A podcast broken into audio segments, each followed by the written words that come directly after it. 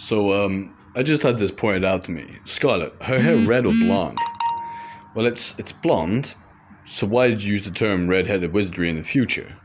Well, she dyes her hair.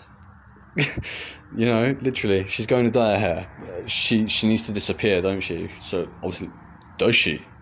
Now who's spoiling things?